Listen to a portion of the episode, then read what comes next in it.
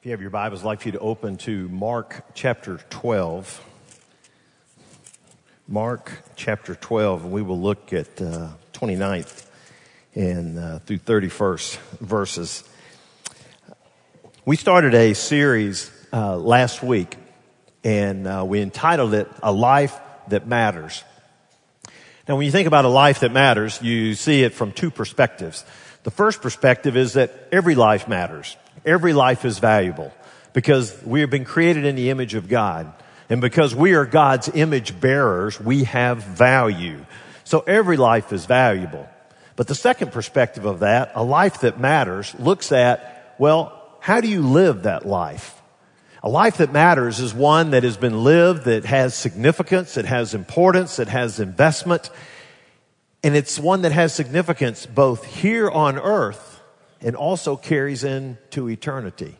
A life that matters. We were created to bring glory to God.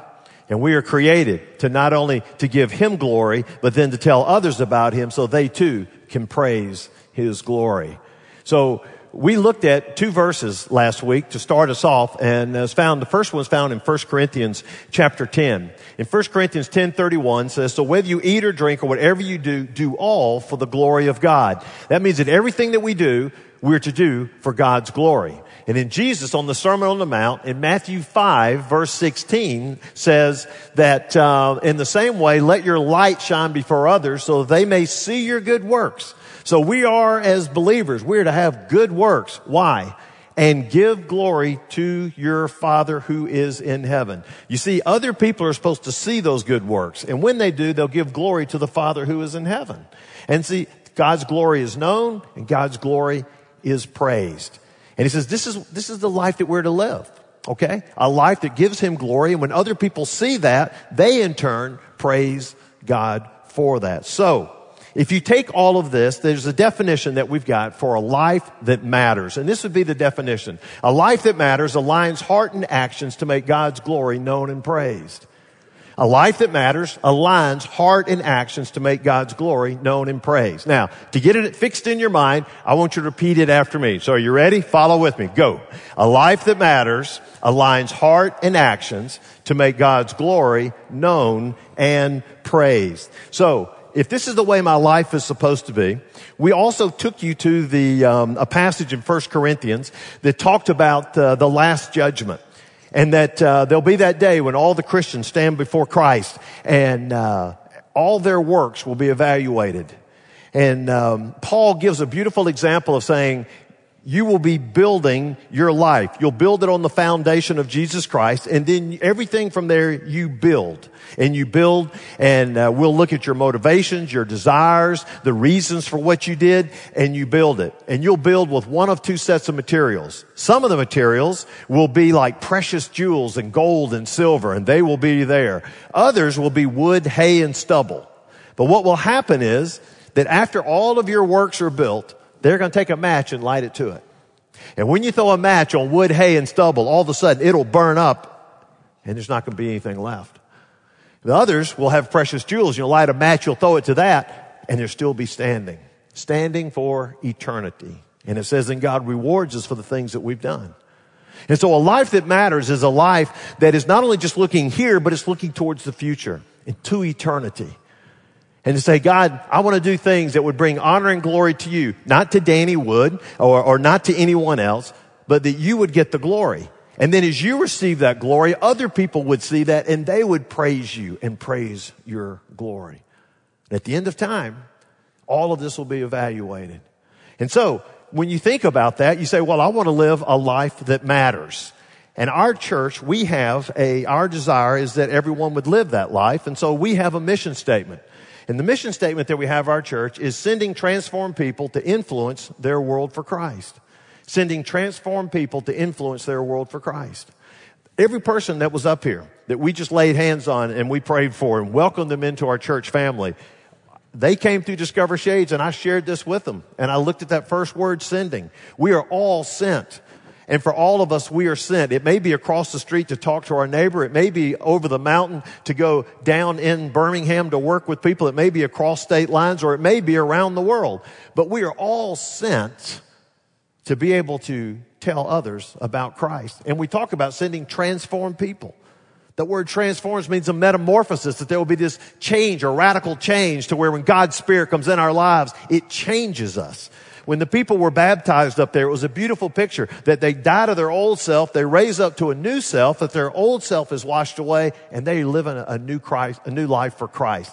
That's what means transform. Sending transformed people to influence, to have an effect on their world, their sphere of influence. And everything that we do is to bring honor and glory to God. Now, in order to do this, to send transformed people to influence their world for Christ, to accomplish this, you need to have a life that matters. And to have a life that matters, there's really three strategies to have a life that matters. And we showed you this diagram. Last week we looked at meet with God and we said meet with God, connect with others, and live with purpose. And so last week we talked about how do you meet with God and that we meet with God corporately. And that's what we're doing today as we join together. A part of a life that matters is it makes it a priority to come and to be here and to worship God. And that when we worship Him, it should be just like what it was in both in the Old Testament and New Testament. That when we come into worship, that we see the holiness of God. We see the power of God. We even have the fear of God. And at the same time, we experience the heart of God, His grace, His love, His mercy. And then we see the expectations of God. What are the challenges He has for us? And so every service should be marked with those five things. And at the end of the service, we should walk out of here with the expectations of what God has called us to do to live this life, to be a transformed believer, to go from this place and influence their world for Christ. And so we are to corporately meet with God, but then we're also individually to meet with God. And that is that every day we have that opportunity to start our day with God and to walk with Him throughout the whole day corporately and individually, you meet with God. A life that matters. A life that aligns its heart and actions to make known the glory of God so the glory of God can be known and can be praised. How does that happen? How does a life that matters do that? You start out by saying, I got to meet with God. But second of all, is to connect with others. A life that matters aligns the heart and actions to make God's glory known and praised. And one of those ways is to connect with others. Well, whenever you think about connecting with others, the very first thing you think about is this. Is that correct? Are you with me? All right. When you say, Hey, are you connected? What do you do? Take your phone out. Say, I'm connected. This is amazing. Isn't this incredible? Friday night, an earthquake hit Japan, a major earthquake. Janice looked at me and she said, You know, Kyle Parrish, uh, one of our students, is over in Japan for a year. I wonder if he's okay. I said, I'll check on that. So, took my phone out and I sent a text message to Kyle's dad, Hal. A few minutes later, Hal comes back and he says, Kyle's fine. Uh, he was in one part of the country and the earthquake took place in another. He's okay. Well, then I thought, well, we've got a family in our church, Stephen and Kahi Taylor. They're missionaries in Japan and they're there in Tokyo. I wonder how they're doing. So I took out my trusty phone and I emailed them from Birmingham to Tokyo, 6,786 miles away. And I said, are you guys okay? In less than one minute, I got a response back and he says, yes, we're 600 miles away from an earthquake. Family is fine. Thank you for your prayers. It's amazing. I'm connected. Now, what is even more amazing is, you know, the internet didn't really kind of catch prominence until late 90s, early 2000. And around early 2000, we began to learn about the internet. And then nine years ago, in 2007, the first iPhone was introduced. And guess what? You could take the internet and put it in your pocket. You got the internet right here in your pocket. And it changed everything. Because you see, now we almost feel like we're naked if we don't have our phone. You feel that way? You ever walked out of your house and didn't have your phone? And you go, oh my gosh, oh my gosh. Where's the child? I don't care about the child. Where's my phone? Where's my phone? Over here. It is just crazy how we are. I mean, Friday, I, I, drove by Publix to pick up some things, pick up like three items. I told Janice, I'll be on a little bit. I got to pick up three items. I just left my phone in the, uh, the front seat. I didn't even think about it. Got out of the car, locked the car, ran into Publix, picked up my three items, got in the 10 items or less line. You know that one? That the woman two in front of me had 26 items, but don't, let's don't talk about that. All right. And, and, and while I am there, I did this. I don't have my phone. I don't have my phone. Now I knew it wasn't lost. It's in the car. But for about 30 to 40 seconds, I kind of got the shakes. I said, what if Janice is texting me? What if she's calling me? What if she thinks something has happened to me? It is so dangerous in the par- Publix parking lot. Maybe I got run over. Maybe she doesn't know what's going on. And I'm sitting there in this line. I said, you are an idiot. Uh, I said, why are you freaking out over this? But this is what it's like. You know, 15 years ago, we were still trying to understand what the internet is. Now, we feel like that we've got to have it 24 7. And so when we sit there and look and we say, oh, connect with others, I'm all over that. No, no. You need to understand. The more we are connected with this, the more we are disconnected. Because you see, all we're doing is we are spending more time looking at a screen than we are looking in the faces of other people. And so what's, what our research is showing us is that the more we feel like that we're connected with our phone, actually, the more disconnected that we are. Have you ever gone to just to a restaurant and sat in there and looked around? And I will sit there and Janice and I will go out to eat. We'll sit in a restaurant and I'll just scan the crowd. And adults, a little bit older adults, well, you're my age, everybody, that's bad to say. People younger than me and older than me, you know, just kind of, you know, middle-aged adults and older and stuff, they're sitting there and they're having conversations. You know, and they're talking and they're kind of going back and forth. And then what you do is you look across there and you span and you see that young couple. Either they're just married or maybe it's their first date and this is what they are.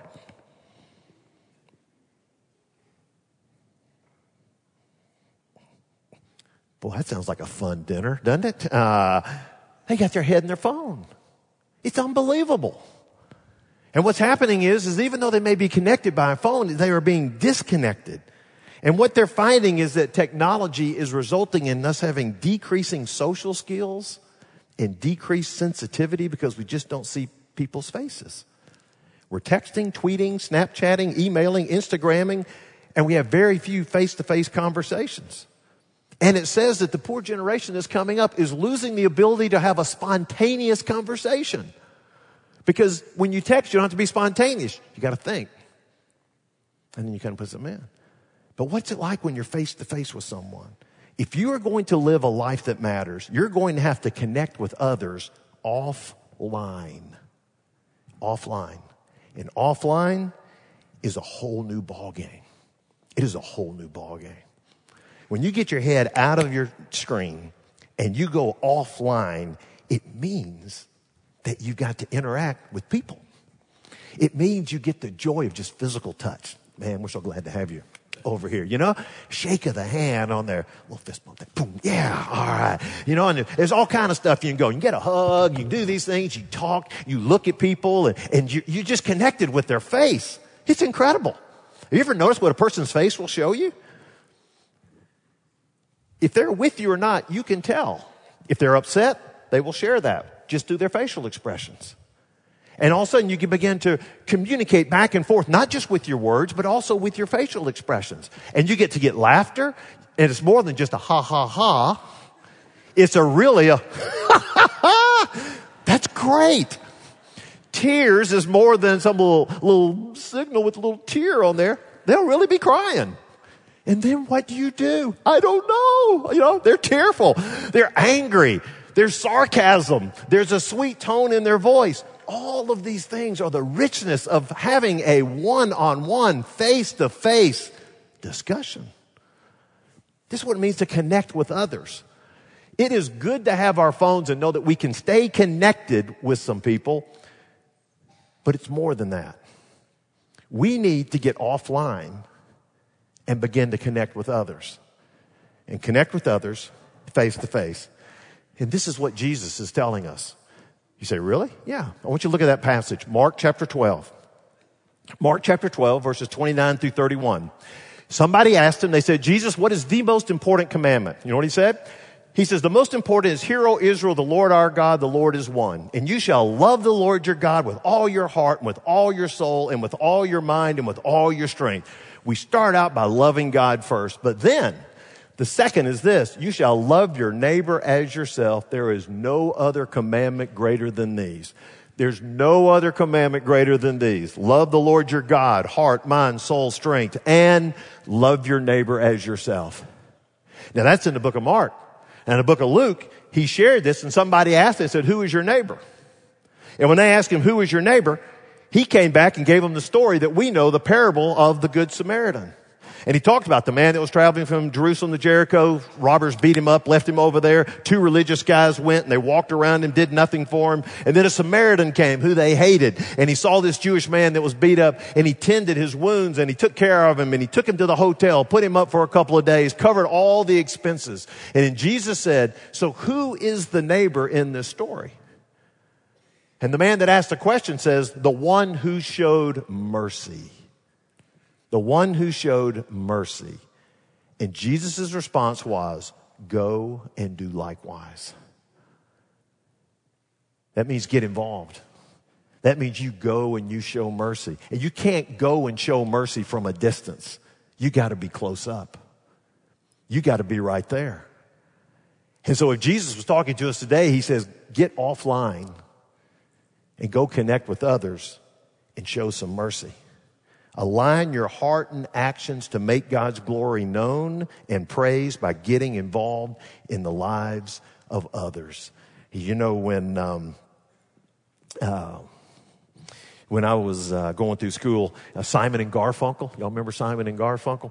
Simon and Garfunkel made a song, I think it was in the 70s, uh, called I Am a Rock.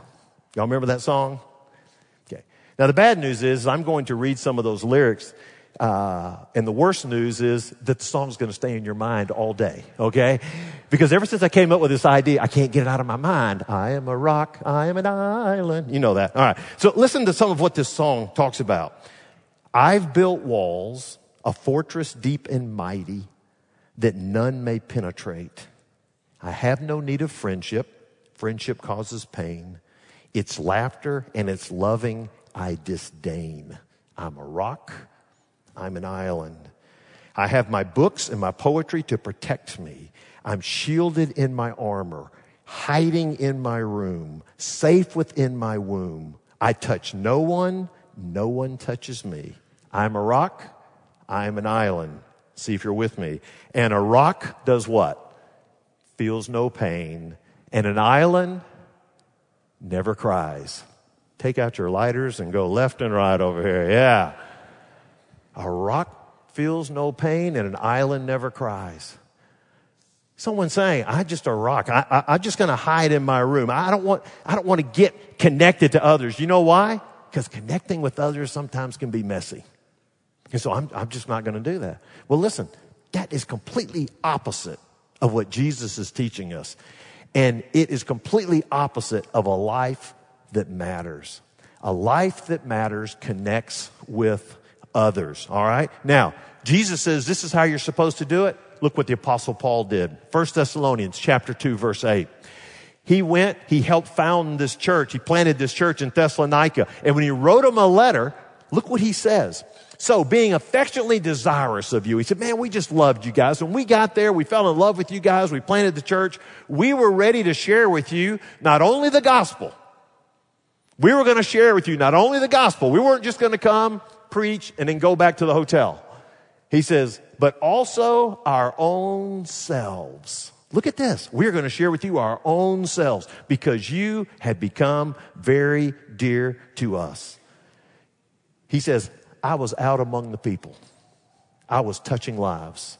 I was looking you in the face. I was seeing where your hurts were, and I was there to help you in any way. So then he explains a little bit further. Look at verses 11 and 12. In verse 11, he says this think it's there. Yeah. He says, for you know like a father, like a father with his children. Now that's a connection. That's a pretty intimate connection. We exhorted each one of you That word exhorted means that you gave them clear instructions. I mean, we walked alongside of you. We were there with you in your daily life. We gave you clear instructions. We exhorted each one of you and we encouraged you. That word really means to comfort you. You went through trials. You went through difficult times. We were there. We encouraged you. We counseled you. We comforted you. And we charged you. We urged you to walk in a manner worthy of God to really, in essence, he's saying, we wanted you to have a life that matters, who calls you into his own kingdom and glory. We walked with you. We connected with you so that you could live a life that matters, so that you could live a life that would align your heart and your actions with making the glory of God known and praised. We connected with you. This is how we did that. And so we understand that connection is more than just being on your phone. You got to get offline and you've got a connection.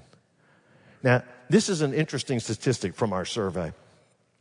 We took a uh, survey back, I believe it was November. We took a, a church-wide survey. And a part of the results of the survey asked the question, how satisfied are you with your spiritual life? 56% of the people said they were very satisfied with their life, spiritual life. And then below that, there was about 38% that said generally satisfied, and then others that weren't doing very well in theirs. They took the, um, they took the survey and they broke it down and they did these different iterations. And one of them was with those who were connected versus those who were not connected. And for the people who said, I don't really feel connected here at Shades Mountain. I don't really have a friendship, don't have relationships. I don't feel connected. 80% of the people who said they were not connected felt about their spiritual life that they were either just generally satisfied or even less. Like, not at all. There's a direct correlation between connecting with others and being spiritually healthy and satisfied. And that's why it's important. It's important in our church for people, when they come, that they are to be connected. So let's talk about that for just a moment. Connecting, first of all, corporately. We're to connect corporately. Connect with others corporately, join a Sunday school class and or a small group. You hear us talk about this, this is why we say this. Every person that stood across the front over here needs to be in a Sunday school class. We're going to make sure they, they get assigned to one and hopefully join one. And then maybe add to that an accountability group or another Bible study group. You need to be connected corporately. We are a large church. We have close to 5,000 members. You can see probably about 2,800 people in this worship center. And you could sit here under the balcony, in the balcony, or even right over here, anywhere in here, and you could hide out. And you could slide in and you could slide out.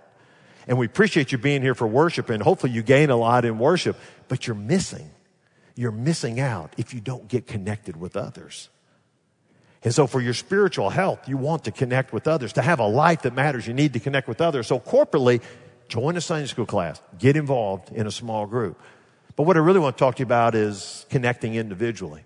And that is that every one of us needs to connect with others individually. And um, we, we can't live the Simon and Garfunkel life. I am a rock, I am an island. We need to connect with others. And so, what are some helpful initiatives that can help me to be able to connect with others? I want to just share some with you as we start coming close to the message. First of all, is this it is adjust motives, give rather than take. Adjust motives, give rather than take. What I mean by that is that in order for you to connect with others, one of the first things you probably are going to have to do is adjust your motives. And that is that you want to connect with people in order to give to them rather than just take from them. You see, sometimes people are selfish and they have selfish motives and that's why they can never connect. They want to connect with someone because of their position or their resources or their influence. And so when you have those type of selfish motives, no one's going to really want to connect with you. They can see through that. Or if all you want to do is to be in a relationship to where you're always taking, taking, taking, that's not going to work. If you truly want to connect with others, you got to adjust your motives and say, you know what? I'm going to be a giver rather than a taker. I want to connect with people and I want to serve people and I want to pour into their life and I want to give in this relationship. I don't want to be just a taker. And I want to connect with them just because I care for people and I care for them. And, and I, want to be a, be a part, maybe kind of walk through life together with them. A life that matters will connect with others. But the first thing is we need to adjust our motives and make sure that we don't have selfish motives. Number two is this, and that is to remove the mask, be real. Remove the mask, be real. As we've gone through this consulting process with Auxano, we started this in August, and, um, and we have met with them monthly. Early on in the process, there was a uh, exercise to where it was called kingdom concept and local predicament. What is the local predicament that we minister in? What is our community like? And so what they did is we had about 13 staff members in there, some who'd been here over 20 years, some just a few years, began to talk about our, our over the mountain community and listed impressions of our community. We then took it to our deacons and we did the same exercise with them and they listed it. We then took it to what is called forum. That's our Sunday school leadership. Over 200 people were there in the room. We walked them through this exercise. What the staff came up with, what the deacons came up with, what the Sunday school leadership came up with, all said the same thing. It was all the same. And if I could take it down into about three words, it would be this. The very first word that, um, that our people had is pretentious. Pretentious. We live in a, in a community, in a group that is, when we say pretentious, is that people will put on a facade. And uh, it is like a biblical, cultural Christianity facade to where we say that we, we are Christians, but then we, a lot of times we don't, don't live the life, but we want everybody to think that we do. And we put this facade as, as everything is good. Uh, it's, it's a facade that would continue with social and economic. Socially, we got it all together. Economically, we're doing great. Uh, we're better than ever. And, and, so we just got this pretentiousness. It's, it's just like we're not real. And the second word was guarded, that we're real guarded. And, and as one of the statements that came out was a front yard, backyard.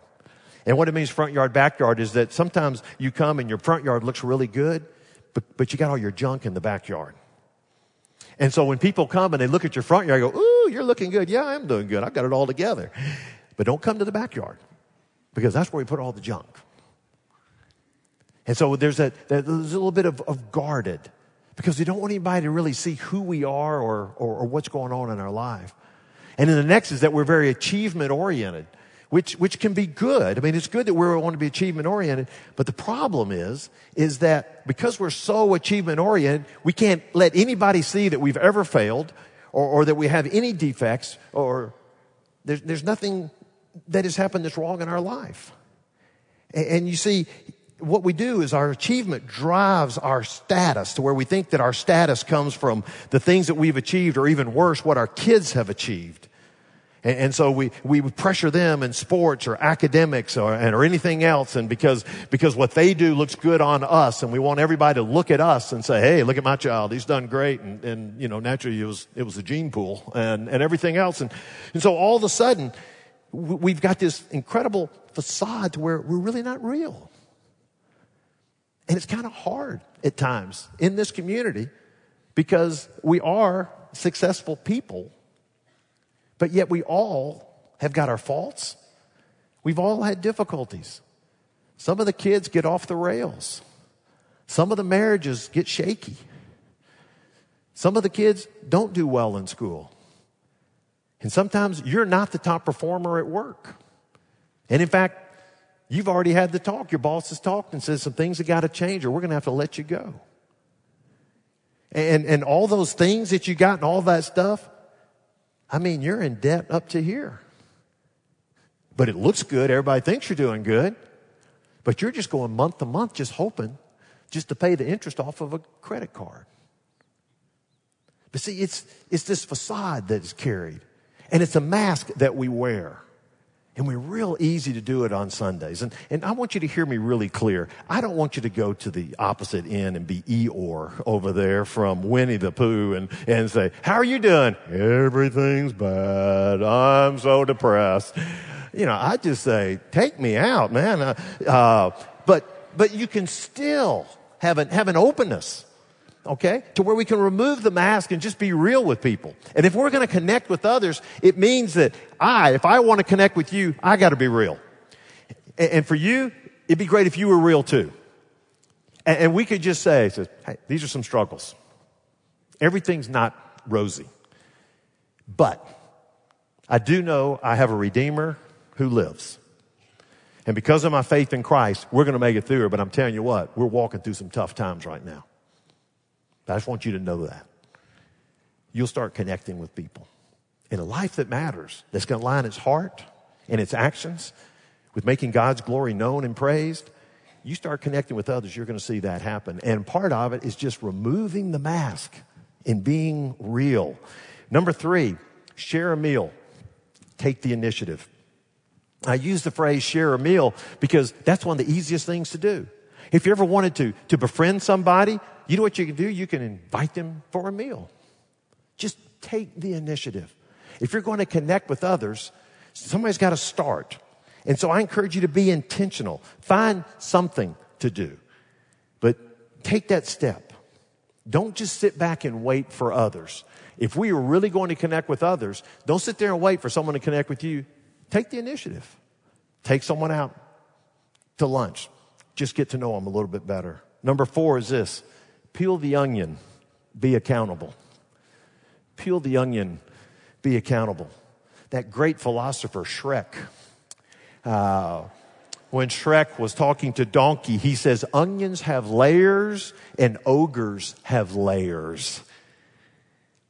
Onions have layers and ogres have layers. Let me tell you, we all have layers. And we all have layers. We need to peel those layers. And beneath those layers, there's junk in our lives. And it's important to connect with others and have trusted friends that can help you peel that onion. And they can help you be accountable. Let me show you a verse in Proverbs. In Proverbs 28, 23, it says, Whoever rebukes a man will afterward find more favor than he who flatters with his tongue. Now look at, look at what he's saying. Whoever rebukes a man will find more favor. You know what that means? That means like someone that's being accountable to where they can talk to you, look at you, and say, What you're doing is wrong. You are heading in a wrong direction. Now, everyone else is just patting you on the back and saying, Oh, that's great. Oh, that's great. Oh, that's great. But I'm telling you, you are heading down a dangerous road. And when someone does that, they will find more favor. Because you will come up to that person maybe days, maybe weeks, maybe years later and say, I want to thank you so much because that word of warning helped me because I was getting right ahead in a direction that had unbelievable consequences. Thank you for that. But see, what you have to do is you got to connect with someone to where y'all can peel those onions together and you can be accountable to them. And see, there's another verse in the book of Proverbs that says, faithful are the wounds of a friend. Faithful are the wounds of a friend. And that means that when a friend comes and they say some of those tough things, you know they love you and they know they're doing it for your best. And you're going, you know what? I understand it. So you've got to peel the onion. You've got to be accountable. Develop an accountability with someone. When that happens, that honest and open relationship, it will support the development of your own personal purity and integrity. Someone to help peel those onions. Number five is this Get a 2 a.m. friend and be a 2 a.m. friend. Get a 2 a.m. friend and be a 2 a.m. You know a 2 a.m. friend?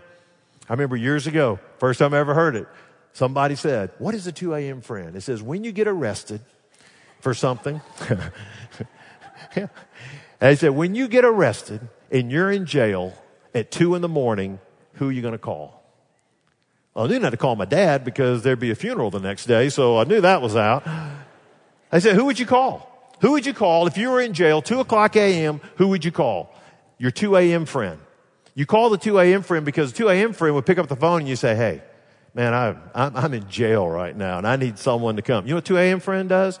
He doesn't sit there and say, what did you do? Why did you do it? Didn't you know that was wrong? You know what they do? They said, I'm leaving now. They hang the phone up, they get dressed, they drive down, and they're there. I've had people in, in that I have uh, crossed paths with. They got the phone call and they said, "I'm buying the plane ticket now and I'm flying." And they went right down to the airport, caught a flight. I got to be there. A 2 a.m. friend is the person that knows you, loves you, and is there for you all parts of life. They'll share the good times with you. They'll be with you during the difficult times. But it's a 2 a.m. friend. They just know your heart. They know your heart. And you know theirs. And when something happens, you know you can call them and you don't have to explain a thing. They're going to be there. Part of what I would challenge you is when we try to think about connecting with others, let's go a little bit deeper. Let's make some friends. But why don't we make that 2 a.m. friend to see if we could develop that friendship? And part of the way of doing that is for you to be that 2 a.m. friend. To develop a relationship with someone that uh, they know that no matter what the situation is, they could call you and you'd be right there. Now that doesn't, now you got to tie it back to the other things that we said. That doesn't mean that you're always telling them you're the best, you're the best. It means you get over there and after you're there and you're supporting them and when the time is right, that's when you say, let's talk about what you did. And let's be real straight. 2 a.m. friend. Get a 2 a.m. friend and be a 2 a.m. friend. And last is this, and that is, oh, Proverbs, let me give you a great verse. Proverbs 13, uh, Proverbs 18, 24, but there's a friend that sticks closer than a brother. There's a friend that sticks closer to a brother. You've heard that said many times. You've heard that proverb. Every time you hear that, just think 2 a.m. friend. I need to get a 2 a.m. friend. And last is this, be a mentor, invest in others. Proverbs 27, 17, iron sharpens iron, one man sharpens another. Iron sharpening iron. Every person needs to have a mentor that is mentoring them, and they need to be mentoring someone else. Listen, folks, we are blessed. We are in a multi generational church. And that means that we've got a great a division, uh, kind of a breakdown of younger people and older people. And I just challenge all of us as older people that we need to find younger people, younger adults or teenagers or whatever, and to pour into their lives and to be mentors to them. I mean, this is biblical. Moses, he mentored Joshua. Elijah, he mentored Elisha. Jesus mentored his 12 disciples, but then he had an inner three that he spent even more time with them and he mentored them. Paul mentored Timothy. Barnabas mentored Mark. Over and over, you see it in scripture.